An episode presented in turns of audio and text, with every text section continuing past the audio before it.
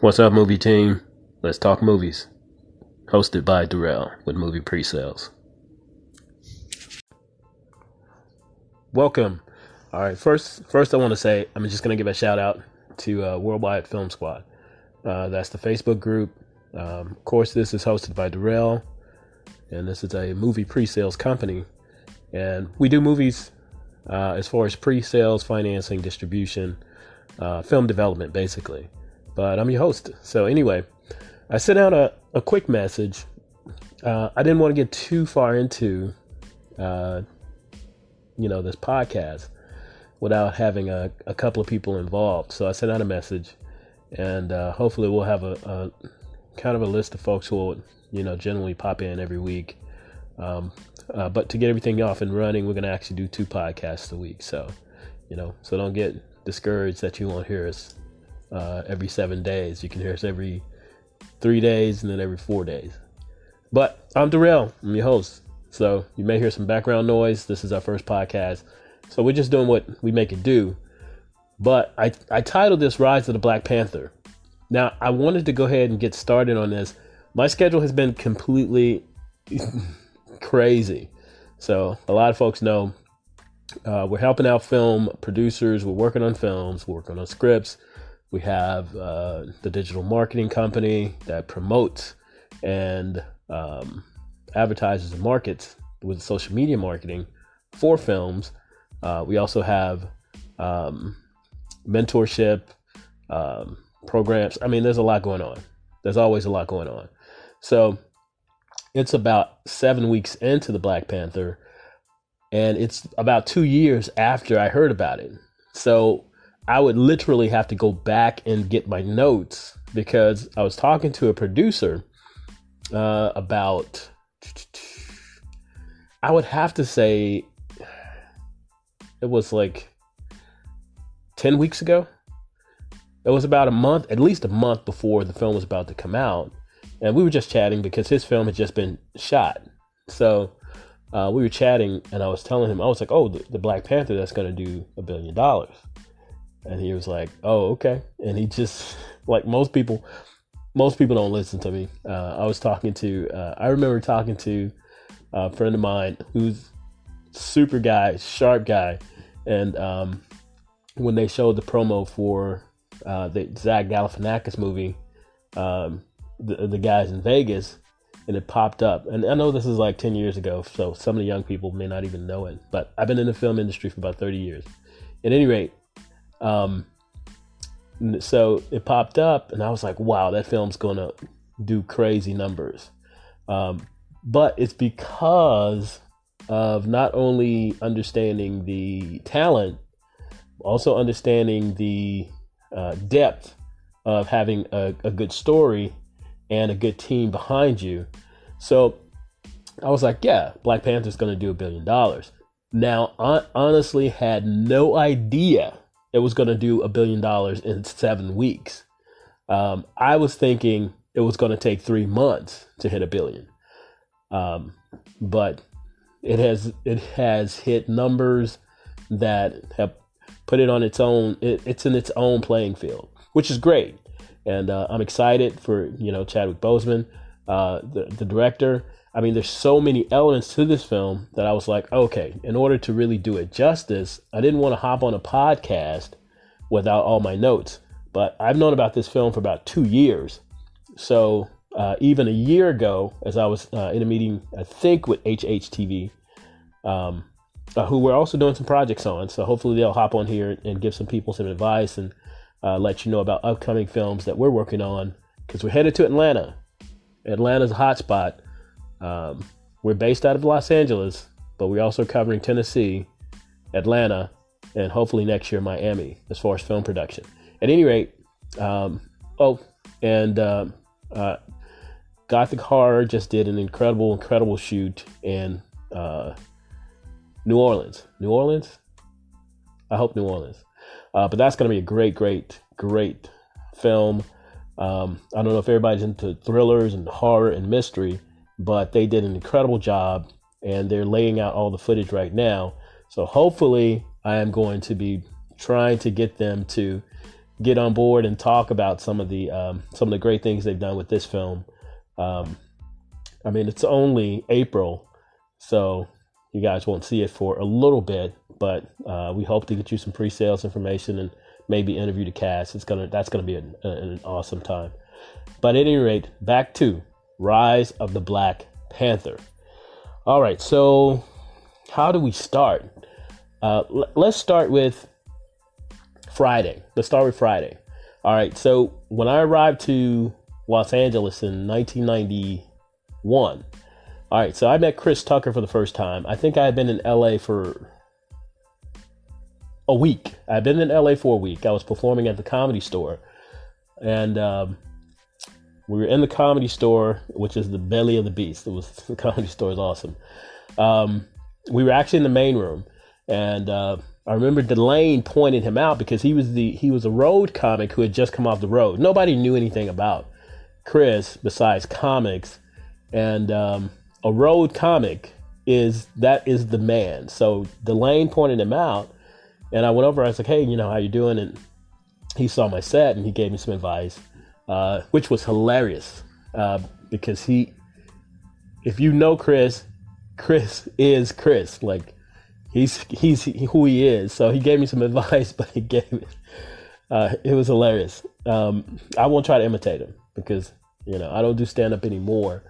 I enjoyed it, but everybody's so sensitive these days, so I'm just doing a podcast. So keep all your sensitive tears and crying and blaming and whatever. Look, life is hard. Just get over it and get it done and enjoy it, man. All right. So yeah, people are super sensitive. Crazy. I stopped doing stand-up. At any rate, all right. So yeah, so I saw Chris and he was like, yeah, do this, bam. You know, He gave me some advice and I was like, wow. And he really took me under his wing. So I actually got time to spend with him. I spent with him about 6 weeks. A lot of stuff's going on, and he was showing me the ropes, and just an incredible friend, great mentor. And another guy was incredibly the same, was Eddie Griffin. So I've had about 5 really, really great mentors in the stage performance comedy game, and Chris is definitely one of the top guys that just took me under his wing. Now, it was before Friday, and so Friday was the first film that I had a chance to kind of get from idea to actually seeing it done. And that was like a 2-year process. In the meantime, I was still auditioning and performing and doing my own thing by the time it came out. But I also got this urge to start learning about the film industry as far as producing and writing and things like that. And that was pushed also a little bit more into me when I got a chance to work with some A-list directors, including Jim Casale, who I consider A-list. You guys probably don't remember him. He was from Devo, but he started doing more television commercials and things like that. But he had a great eye, and he cast me in some things that were great. And also I got a chance to work John Singleton. I got me my SAG card. And literally, his word was the word, because I was non-union at the time, and he was like, "Make him union." All right, so anyway, that's how I got to work with John Singleton.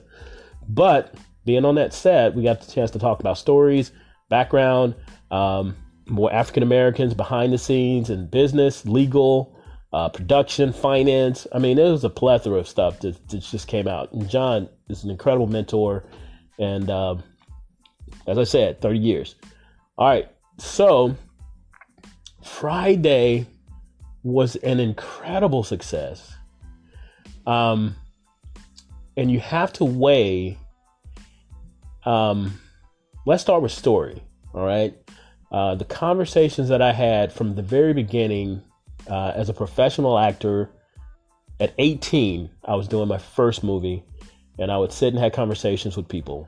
And the biggest thing was having our stories represented on film, but also represented in an international marketplace.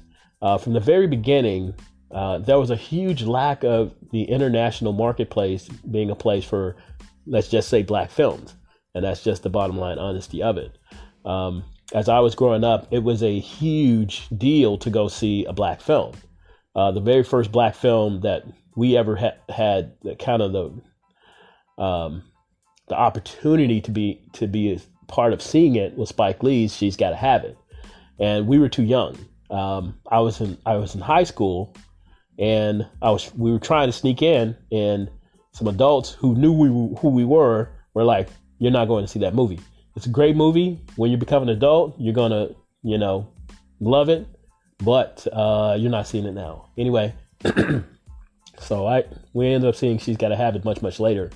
But being that I wasn't involved in film at any standpoint yet, I didn't understand the relevance of Spike Lee. Later on, by the time I got to Hollywood, I did. And I saw that movie, I read the script, I read his book, I read the production notes, everything that I wanted to know about getting into the film industry. I started learning it once I did my first film, which was Great Balls of Fire with Dennis Quaid and Winona Ryder. So there's a huge block of, the first part is story having an international impact. Story, international impact. The second thing is budget and marketing, as the studios have systematically for decades relegated African-American led films to U.S. distribution. And I spent a big chunk of my acting career in Los Angeles and Beverly Hills fighting that, which was fine. I wasn't winning that fight, but at least I was putting my voice on the table. And that's part of the love for the Black Panther. And I say Rise of the Black Panther because I remember having so many conversations with the studios and pitch sessions and things. And finally, when I was talking to a producer as he was finishing up his film about Black Panther, I was like, wow, that's going to be an incredible opportunity for African-American filmmakers around the world because they are going to market it correctly. They have a great director. They have a great story.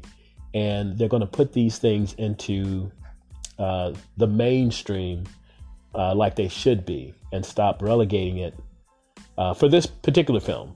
Now, understand that this film is backed by Disney, is backed by tons of others, but it's still a huge stepping stone.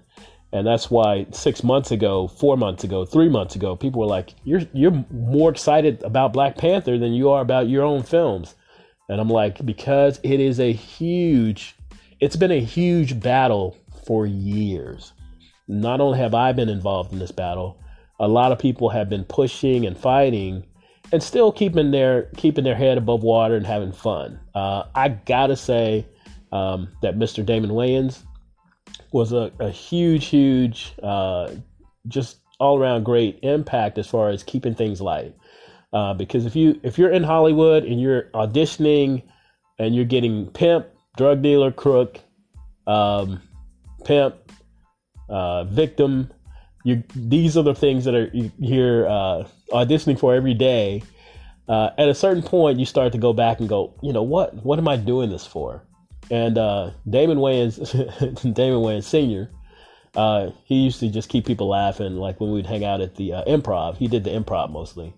And then one of my best friends, I consider best friends, we don't hang out as much anymore, but that's not because, we don't like each other. That's because of proximity. But I have huge respect for Katt Williams. Katt Williams pulled me in performing with him before anybody even knew who he was. And we just built a great friendship. But the people don't even understand how deep that brother is, and how real he is, and how, I won't get into it, but he's a real dude. He's a real dude. And so Katt, we would sit and talk, just grabbing food and talking at the counter before we would do shows. And, we talk about, what did you audition for today? And he's like, pimp, drug dealer, this. And he's like, what did you audition for? I'm like, victim, Jamaican criminal, blah, blah, blah. So you get the point. So most of the African-American led stuff would go U.S. distribution or straight to video. And that started changing when people start getting a hold of the numbers. And it started with Friday. It actually started with a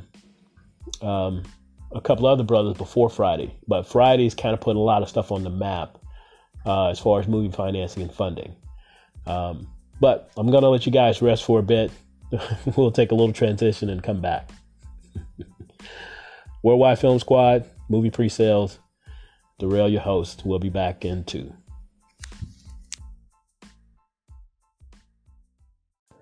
All right, we're back. I know you guys are probably thinking, this guy's going to keep talking. Now, understand, I've been involved in international film distribution. And I've sat and watched guys who know this industry back and forth talk for 14 hours straight until your eyes glaze over. And they know the numbers, from France to Germany to Japan to London to Kyoto, anywhere you can name. They'll tell you how many people walked into that theater and watched the film. So we're going to have to do a Hall of Fame. I want to give a shout out. I'm going to do a shout out Hall of Fame. The guys who did Dahmer, which was my first foray into seeing how from $1 to $1, I won't tell you the numbers because that movie did tremendous numbers, even though a lot of folks probably don't remember it. It launched a career for Jeremy Renner. But the guys who did Monster with Charlize Theron, the guys who did the international movie,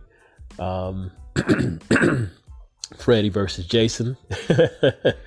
At any rate, so there's tons of great movies that people have probably forgotten about that people cut their teeth on and made great films, but also great money. Got stories out there, great action things. I mean, you can even go with Sylvester Stallone, Wesley Snipes, and the Invincibles. I mean, it's just so many great. Great things that people do. We love movies. I love movies. So yeah, I could talk about movies and movie financings forever. And I love acting in them, but acting is my job, and my passion is sharing this information, sharing these stories so people understand, that your story matters. I mean, that's what movie pre-sales is all about. Story. You can't have a great movie without stories. And if you have a great story, you will bring people out of their homes to come and see. And movies are communal. And we're going to get more into that later. So back to the rise of the Black Panther. All right. So this is a weekly podcast. So I'm going to get my notes together. And we're just going to chop into the Black Panther. And then in the meantime, we're going to do another episode this week, and I'll have to figure out what that episode is about. But I'm going to save the Rise of the Black Panther podcast part 2. It'll be a week from today, a week from now. And hopefully some of my guys who've seen it, some 3, 4, and 5 times can chime in, talk about what they got from it, just seeing the movie. And we're not just talking to all filmmakers and all producers. We're going to just talk to film fans and people who just went and watch the movies. And just understand that this podcast is not... I'm not that guy that's like... I'm not a separatist. So if you're into anything, this is probably not the podcast for you. I have best friends from all over the world, people who would take a bullet for me, of all different races and all different cultures. And literally, like, there are people who just bled just to give me the information in order to make films, make money, and provide for myself, and literally just put me on a completely different mind frame and completely different mind game. It's great to be employed, but it's more incredible to be gainfully employed. So once you have a skill set, my skill set is movies. You can travel the world and enjoy life like you're supposed to. It's my belief. And so we're not just going to be talking about the Black Panther. I mean, there's some other great movies that are coming up. There's a great movie, Gothic Horror. Warner Brothers has a film coming up called Cyborg. I want to click into that. I've always been a Cyborg fan. And there's some others coming up. So I'm going to pull the list together, go to the website, go to the Facebook, Worldwide Film Squad. And it's just people who love movies, fans for movies around the world, period. That's it. At any rate, all right, back to the rise of the Black Panther. All right, so we were talking about story and digging into, let's say, 1992 Friday, when a lot of that stuff was going on with Friday, was the fact that Ice Cube used his own money. All right. So I didn't have a relationship with Ice Cube. But I was in Los Angeles, which is huge. But there's Beverly Hills adjacent, and there's Death Row that was down there. Ice Cube, basically, people hung out in Beverly Hills and Beverly Hills adjacent because there was always great food and a lot of great stuff, and they could afford it.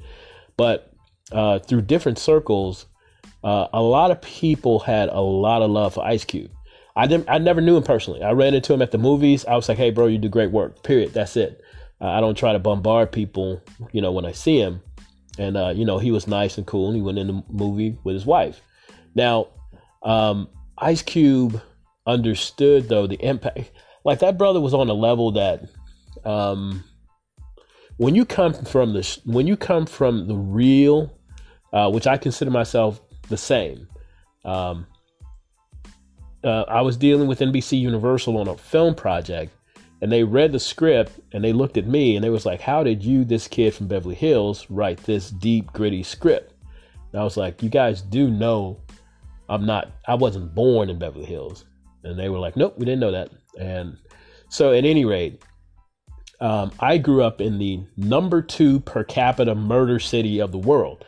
Now, I don't say that jokingly or just to shock anybody, but it was a hard city.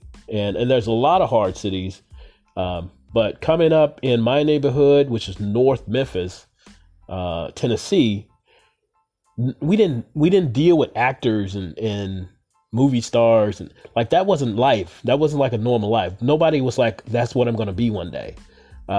Folks were just trying not to get shot. They were trying to just stay above ground. They were trying to just not get buried, and just the lack of opportunity, the lack of that came from poverty. I think a couple of guys just chimed in. So there was a lack of a lot of things, and you had to grind to get yourself above that. And so I was very fortunate. We just did a funeral about one of the guys that impacted my life in a huge way, and he passed away, and a lot of folks were talking about the grit he had. So that grit translates when you get to wherever you're going. So there's a lot of cats in Memphis, or from Memphis, in Los Angeles, actually around the world. You know, however they got there, they got the same hustle, they have the same grit, and they get it done. I won't curse. I don't know who's listening to this podcast, but they have the grit to get it done. And so Ice Cube was a man of grit, a man of integrity, man, just, "Hey, I'm going to do this. I'm going to make it happen." He used his own money, and he got that thing shot. He saw Chris, I think, at the Def Jam audition, but there were a couple other folks who saw Chris. Quentin Tarantino, who grabbed him. Folks grabbed Chris for like 6 films in a row. By the time Friday came out and did the numbers that it did, Chris had already finished at least 4 films. And I think when I finally caught back up to him, he was putting together Money Talks, and we were talking about a comedy show. Maybe not. I don't know. I think he was getting ready to do Money Talks. At any rate, Chris did his thing, but I do want to give props to Ice Cube, who pulled together the money to get it done. And it's been so long, I don't know the exact numbers, but I know to have a profitable win for Hollywood, you want to do 3 times the budget. Well, Friday is well beyond 3 times budget, period. It's probably, if anybody's done the numbers math wise, it could be 30, 40, 75 times. and it's a cultural staple. And there's a lot of films that have done that, black, white, Indian, there was a film in the Philippines did phenomenal numbers, phenomenal. So it's there are films that do that, but the grit comes from a director, writer who says, you know what, I'm going to make this happen. And that includes Sylvester Stallone. You know, I was learning about these guys and meeting these guys in Hollywood. So I was seeing this stuff in action. So the Black Panther, I didn't get a chance to, I didn't hang out with Chadwick. I didn't hang out with the folks. I mean, the director who did Creed, I had no relationship with him. The people I was doing films with are on a different side based on like the production companies that you work with. So I'd only heard about the numbers and the different things he was doing, which is great. So I'm going to pull all that information together because I want to do it. I wanted to do it justice. And I definitely want to bring in some folks who know this industry and know this business, and also some fans who just love films. Okay. So that's where we're at. But I wanted to at least get this out there and start talking about films because we got a lot of films coming up. I was on an hour production meeting today. There's 4 films on deck, and you know, I am so busy that the easiest way to share information, do a podcast. So welcome to podcast number 1. We are in the building. I'm going to do as many of these as I can for as long as I can until we can find you guys an actual host. So I don't know if this is 52 episodes. I don't know if this is 505 episodes, but I am replaceable. Trust me. We have 7 films to complete on one platform. I have 2 projects that I have to do personally, and I have a group of people that I mentor on business and business skills. So my schedule is crazy, and I got 2 other films that need to be written, and we go into production on 2 this year, besides one that was already shot. So good luck me trying to do all of this by myself. So we're looking for hosts for the Movie Pre-Sales Podcast, and be sure to send us an email. Hop on in here. Send us a 15 to 30-second clip. I don't want to listen to you read A Tale of Two Cities. But feel free to submit your tape or a little bit of bio info. And we're not doing union rates for podcasts, folks. It's experience. You do get paid. Nobody ever works for free. And, we wouldn't even allow them to. Never ask a black man to work for free. Ever. That's just my personal voice. All right. So you can agree with that or you don't have to. I just say, people approach me all the time wanting me to do free motivational speeches, free workshops, free. We don't do free, guys. Just I'm a union producer, union actor, professional stand-up comedian, still professional.